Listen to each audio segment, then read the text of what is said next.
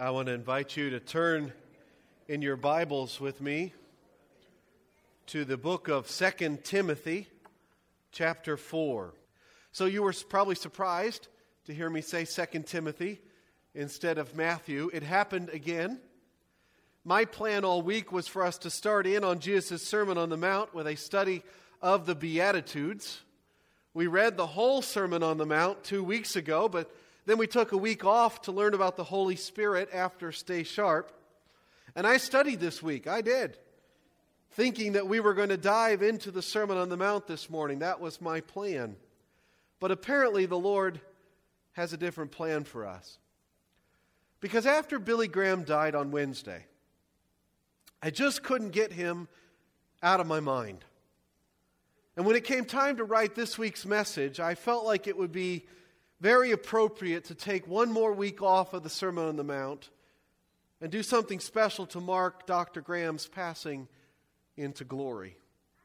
There aren't very many people I would take a Sunday off of my normal preaching plan to talk about. But Billy Graham has had an enormous impact for Jesus Christ on our world and his death truly marks the end of an era. His body lies in state in the rotunda of the Capitol building in Washington, D.C. It doesn't happen for very many private citizens. I think I saw in the New York Times or the Washington Post a former president, George W. Bush, writing a tribute to him on the front page of every newspaper. This is a particularly important moment in American church history. So Marilyn will have to come up with yet another cover about the Beatitudes because this week we're going to stop and look at 2 Timothy chapter 4 verses 1 through 8. I picked this particular passage of scripture because because it is also about the death of another major Christian leader. The Apostle Paul, when he wrote it, expected that he would soon be executed. He says, The time has come for my departure. Second Timothy is Paul's last letter that we have, and he used that last letter and, and the last chapter of his last letter to give his protege Timothy a very solemn charge. And as we read it, I think we'll hear echoes of and lessons from the life and ministry of Billy Graham. So let's read it. Paul to Timothy, chapter 4, verses 1 through 8 in the presence of God and of Christ Jesus, who will judge the living and the dead. And in view of his appearing and his kingdom, I give you this charge preach the word. Be prepared in season and out of season. Correct, rebuke, and encourage with great patience and careful instruction, for the time will come when men will not put up with sound doctrine. Instead, to suit their own desires, they will gather around them a great number of teachers to say what their itching ears want to hear. They will turn their ears away from the truth and turn aside to myths. But you, keep your head in all situations, endure hardship, do the work of an evangelist, discharge all the duties of your ministry for I am already being poured out like a drink offering, and the time has come for my departure. I have fought the good fight, I have finished the race, I have kept the faith. Now there is in store for me the crown of righteousness, which the Lord, the righteous judge, will award to me on that day, and not only to me, but also to all who have longed for his appearing. Would you pray with me? Father, thank you for the life and ministry of Billy Graham. I pray that as we have, as an evangelical movement, profited so much from his leadership, that we would learn lessons from his life and ministry even in the week of his death. And I pray, Father, that you would make us bold evangelists like he was, sharing the gospel with the world. Because the point of Billy Graham wasn't Billy Graham, it was Jesus Christ. And maybe he, may he be the point of our lives and ministries as well. We pray it in that name above all names. Amen. William Franklin Graham was born on November 7th, 1918, four days before the armistice was signed to end World War I. Billy Graham died this Wednesday, February 21st, 2018, over 99 years old. If he'd lived to be November to, to November 7th, he'd have been 100. That's a long lifetime. And what a life he lived. I'm not going to give a history lesson this morning. This is a sermon, not a, a history lecture. But I recommend learning about the life of Billy Graham. If you don't already know, you should study it. When I was in college, I read this book Billy Graham, the authorized biography by John Pollock. It was first published in 1966. By 1966, Billy Graham had already preached the gospel in person to over 50 million people. Okay? By 1966, when this was published, he had already preached in person to crowds, including 50 million people. By the time he died this week, it was more than twice that number. And he preached to many, many more than that through broadcasting radio, television, film, internet. He is arguably the most influential Christian figure of the last century. And everybody here knows his name, right? Billy Graham, you know who I mean? Some of you may not. The youngest of you may not. A few years from now, even less will know his name.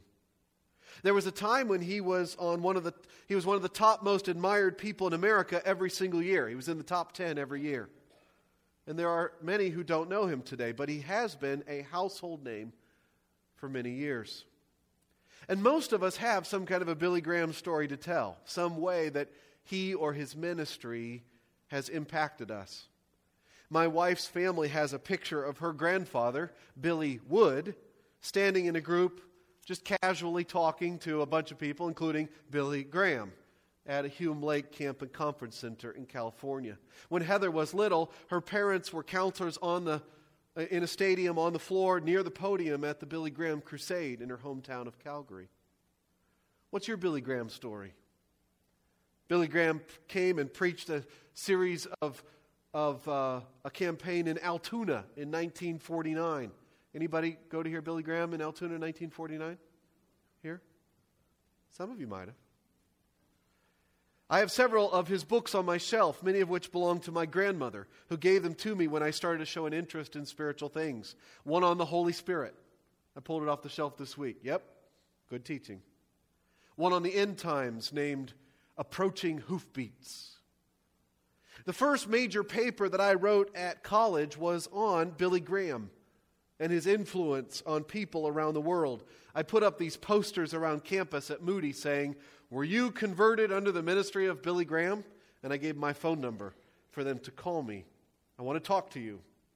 I had several fascinating conversations with people from all walks of life who've been led to the Lord through Billy Graham's ministry. Graham was innovative and he broke new ground in publishing, broadcasting, filmmaking. How many have seen a Billy Graham film? Yeah, a bunch of you. The fact that there are Christian films kind of comes out of Billy Graham.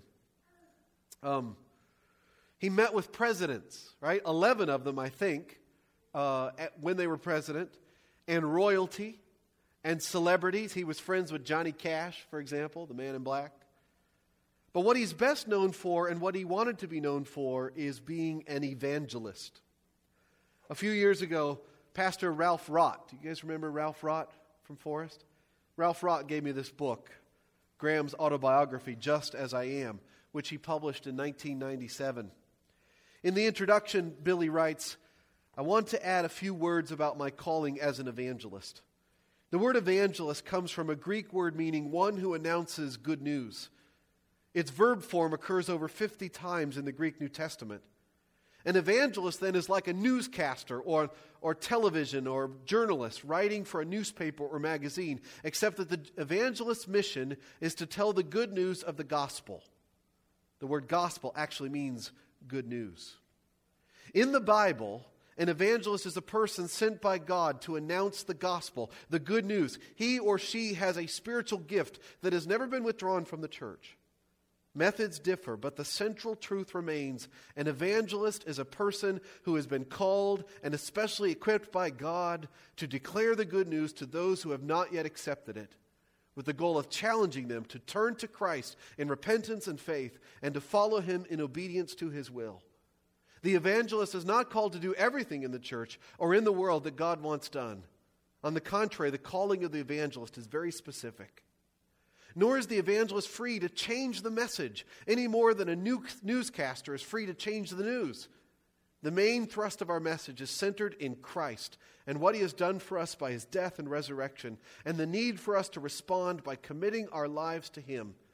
It is the message that Christ came to forgive us and to give us new life and hope as we turn to him.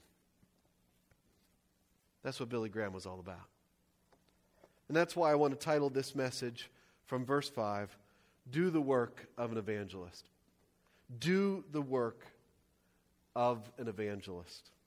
I've got four points of application that I want to make. All four come from 2 Timothy chapter 4, but I want to use a catchphrase from or about Billy Graham to describe each one. Here's the first one The Bible says.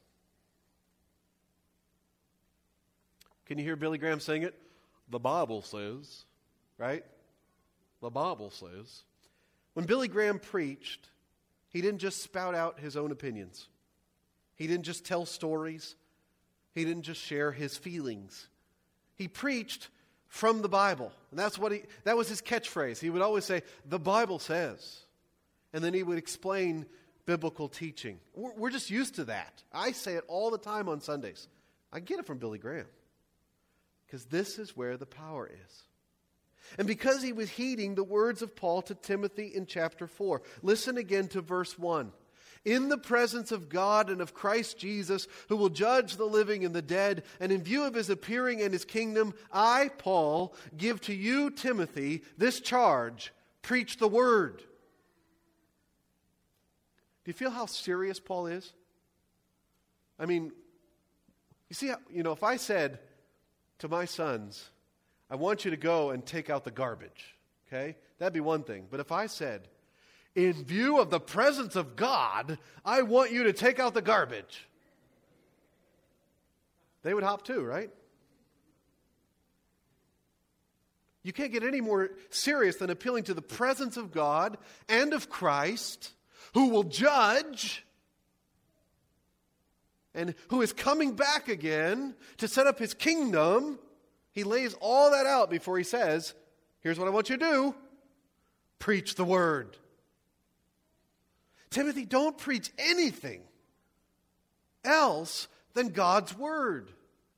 And preach it faithfully. Verse 2.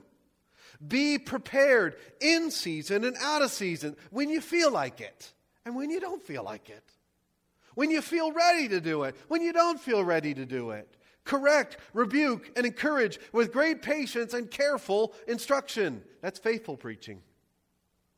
Year in and year out.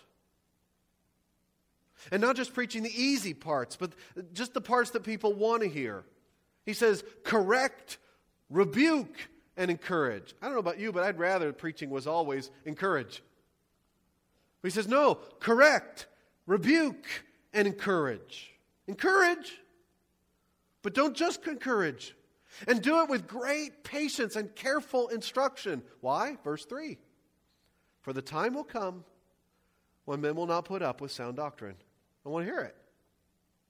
Instead, to suit their own desires, they will gather around them a great number of teachers to say what their itching ears want to hear. Tell me this. Tell me this. Tell me what I want to hear.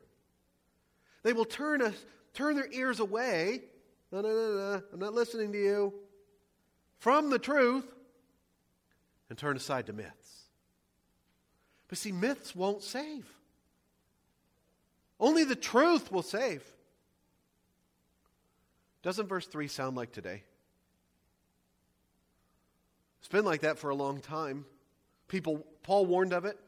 Billy Graham saw it in his day and countered it by preaching the word. Where are you at with the Word? Do you believe it? Do you know what it says? Are you trusting in it? Are you reading it every day? You memorizing it? Basing your life on it? You know, there was a time in Billy Graham's life when he had some serious doubts about the Bible.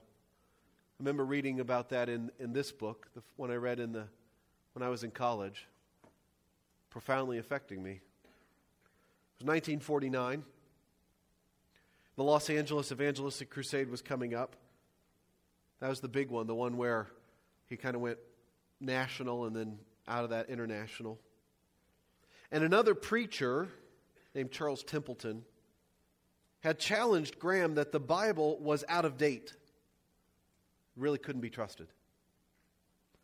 And Billy had a little crisis of faith.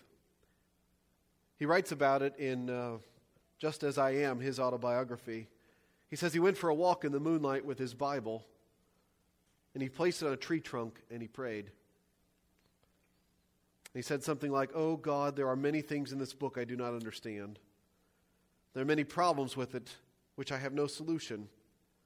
There are many seeming contradictions. There are some areas in it that do not seem to correlate with modern science. I cannot answer some of the philosophical and psychological questions Charles is raising. Father, I'm going to accept this as thy word by faith. I'm going to allow faith to go beyond my intellectual questions and doubts, and I will believe this to be your inspired word. He says, When I got up from my knees, my eyes stung with tears. I sensed the presence and power of God as I had not sensed it in months. Not all my questions were answered, but a major bridge had been crossed. In my heart and mind, I knew a spiritual battle in my soul had been fought and won. The Bible says. And that became his authority. Is that where you are? Have you had that same experience? Made that same commitment? I will follow this word. I remember when I read that about that at Moody about 25 years ago. It was a great example to me. I got down on my knees in my dorm room and said something very similar to the Lord. I still have questions, which are good to explore, but I also have faith in God's Word. That's why I get up here every Sunday morning and teach this thing. Not my opinions, not my thoughts, not my feelings, not my stories, but God's Word. Do you believe what the Bible says? Or do you just want teachers to say what your itching ears want to hear? Don't turn aside from the truth and turn aside to myths because myths won't save.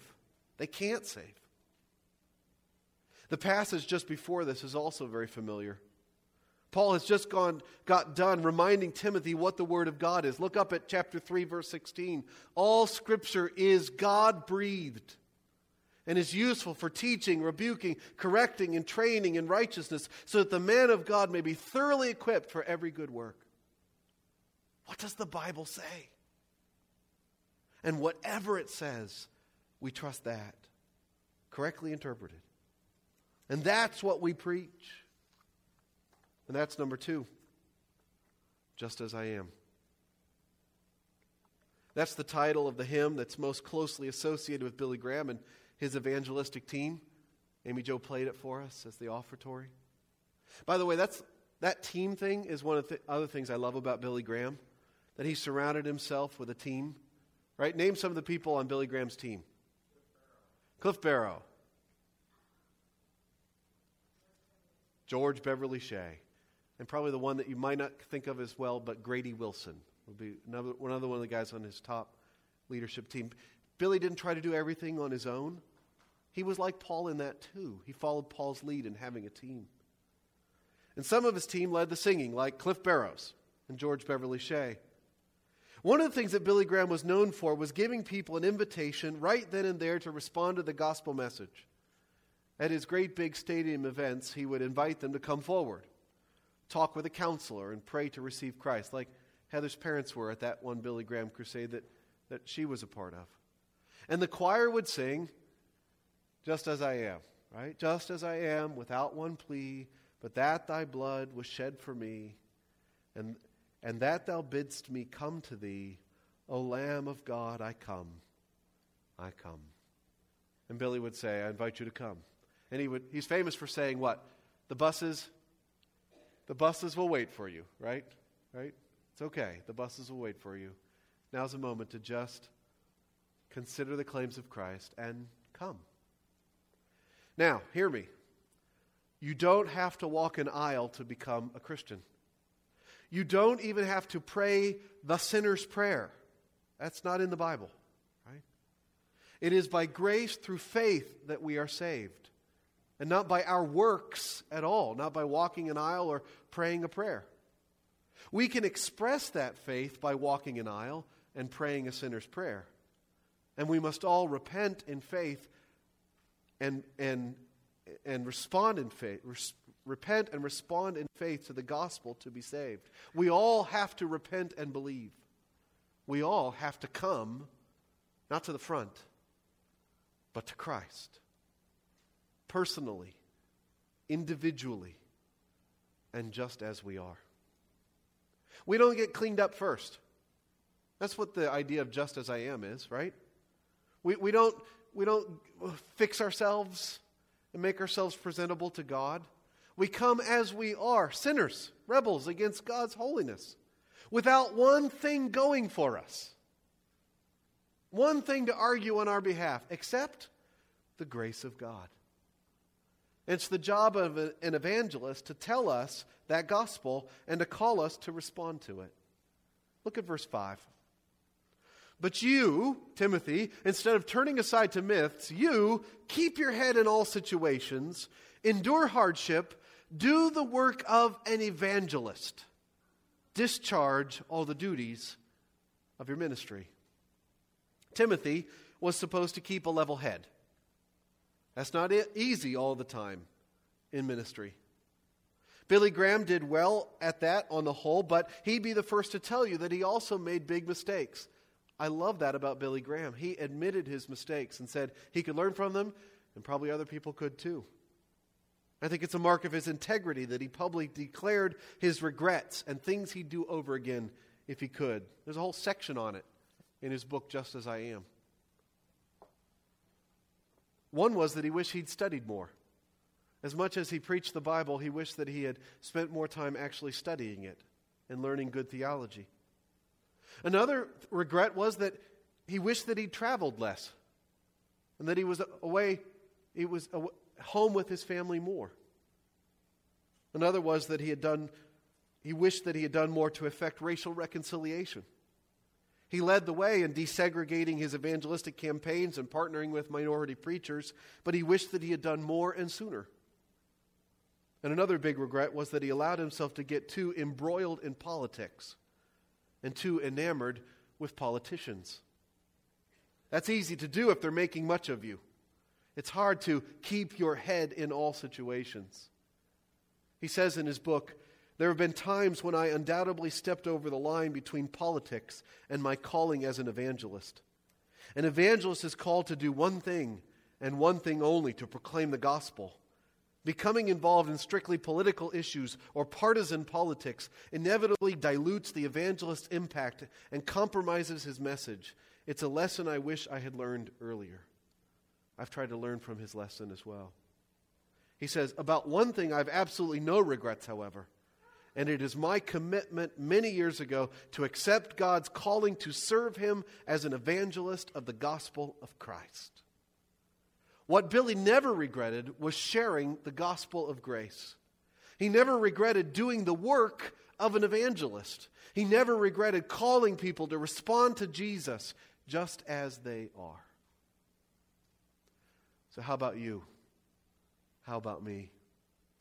One of the things I love about verse 5 is that it doesn't say, You are an evangelist, Timothy, get busy. He says, Do the work of an evangelist. You know what I think that means? I think that means that Timothy did not have the gift. He, he might not have had that special ability that some people have to talk about Jesus and see them come to faith, the gift of evangelism. Do you know anybody has the gift of evangelism? Heather and I have a friend, had a friend at Bible college named Jeff Hokinson. We called him Hokey. And Hokey would go for a walk and he would come back with a convert. Okay? That's just that's just the gift he had. Wherever he went, he talked about Jesus and the Lord would just the fish just jumped into his boat. Okay? I don't have that gift. But I can still do the work. I can still tell people about Jesus and invite them to respond to him in faith. And so can you. You can do the work of an evangelist. You and I will never be Billy Graham. We won't preach to millions about Jesus. But we can share Jesus with a friend, a neighbor, a family member, a coworker, a stranger. Filled one of these out yet? Fishing cards? This is doing the work of an evangelist, to be a fisher of men. We're asking you to write down the name of somebody you're praying for to come to Christ, somebody you want to reach for Christ with the gospel of grace. Write your name down, write their name down, put it in the fishbowl out there. We're praying for you, we're praying alongside you as you do the work of an evangelist. Because you see, Billy Graham is gone now. He's gone to be with the Lord. It's time for us to pick up the baton. It's up to us to discharge the duties of our ministries.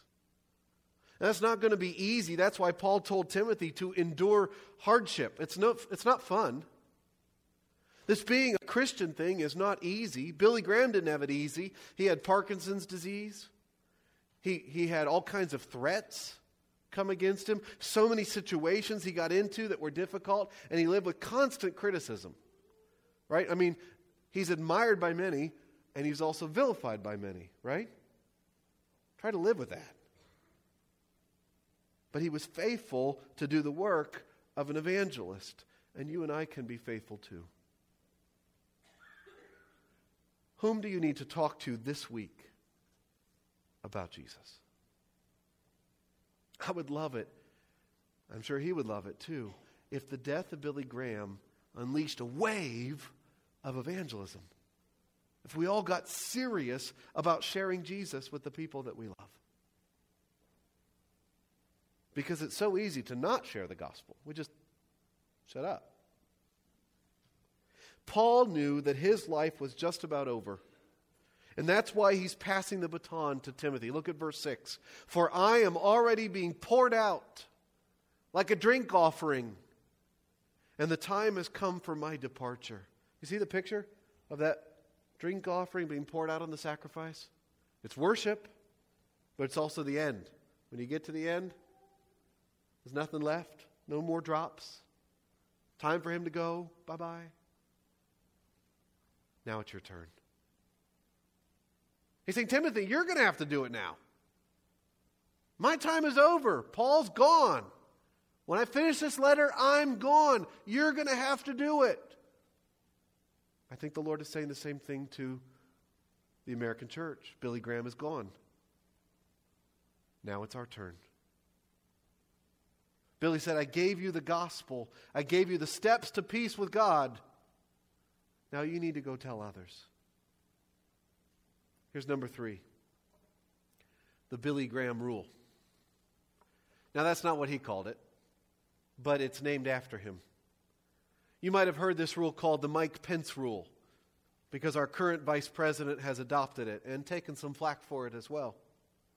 And that is that Billy Graham would not travel with, meet with, or eat alone with a woman who was not his wife. Now, that's not in the Bible. The Bible doesn't give us that rule. But I think there's some wisdom in it. What the Bible does say is that men are to be faithful to their wives. And they are to flee youthful lusts. And they are to be men of integrity. Look at verse 7. I have fought the good fight. I have finished the race. I have kept the faith. Paul is saying he stuck with it. He's not claiming to be perfect, just persevering. He has not given up or defaulted on his confession of faith in Jesus Christ. He didn't say one thing and live another. What we often call the Billy Graham rule is actually just a part of something that Billy Graham and his team called the Modesto Manifesto. Back in 1948, before he went big, he and his team met in Modesto, California, and made a list of the things that normally sink evangelists money problems, sexual scandals, working at cross purposes with the local church, and exaggerating evangelistic success. And at Modesto, California, Billy Graham and his team decided then and there that they would put practices in place to make sure they did not fail in any of those areas. And to be true to their principles no matter what. They called it the Modesto Manifesto. And then they did it. They stayed faithful to their wives. They were careful with the money. They worked closely with local churches. They were accurate in their reporting. They fought the good fight. They finished the race. They kept the faith. Now, I'm not saying you have to adopt the Billy Graham rule. There may or may not be wisdom pieces about it, whether it should work, how it should work for you. What I am saying is this is a call to integrity. Billy Graham was faithful to Ruth Bell Graham. He lived out his commitment to Christ as he lived out his commitment to Ruth. Now, I don't know what your particular practices are to be men and women of integrity, but what matters is that you are. Because there's a correlation between how we live and the gospel that we preach. Do they match up? Are they saying the same thing? Is there something you need to put in place to guard your integrity? Is it an internet filter or accountability software for your phone or your computer? My family and I use something called Covenant Eyes for hours. It sends a weekly report of places I go online to my accountability partner. If he sees something on accountability partner he's got questions about, he calls me and he says, Matt, what was this that you were looking at? Billy Graham would not get into an elevator alone with a woman who was not his wife. That might be too strict for you. But he didn't default either. He stayed the course.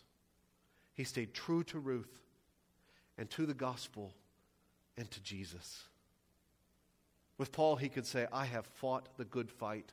I have finished the race. I have kept the faith.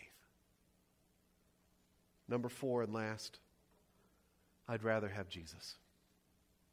My favorite song is it Heather's, I think, is His Eyes on the Sparrow, which Amy Joe played for us earlier.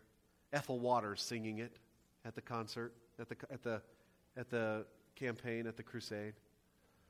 Just as I am at the end, but in the middle, George Beverly Shea singing, I'd rather have Jesus than silver or gold. I'd rather be his than have riches untold. I'd rather have Jesus than houses or land. I'd rather be led by his nail pierced hand than to be the king of a vast domain or to be held in sin's dread sway. I'd rather have Jesus than anything this world affords today. I'll bet the Apostle Paul would have loved that song too. Because that's how he felt about Jesus. Look at the last verse. Look at verse 8. Now there is in store for me, Paul the crown of righteousness, which the Lord, the righteous judge, will award to me on that day, and not only to me, but also to all who have longed for his appearing, all who have longed for Jesus to come back. Paul knows that he will be rewarded by Jesus himself, and he looks forward to it. But the best part of that reward is the one who's giving it to him. Paul has been longing to see him face to face. And he's lived for Jesus more than anything. I'd rather have Jesus than vain applause. I'd rather be faithful to his dear cause. I'd rather have Jesus than worldwide fame. I'd rather be true to his holy name. Billy Graham had worldwide fame. He got lots of applause all around the world. And he's being honored this week.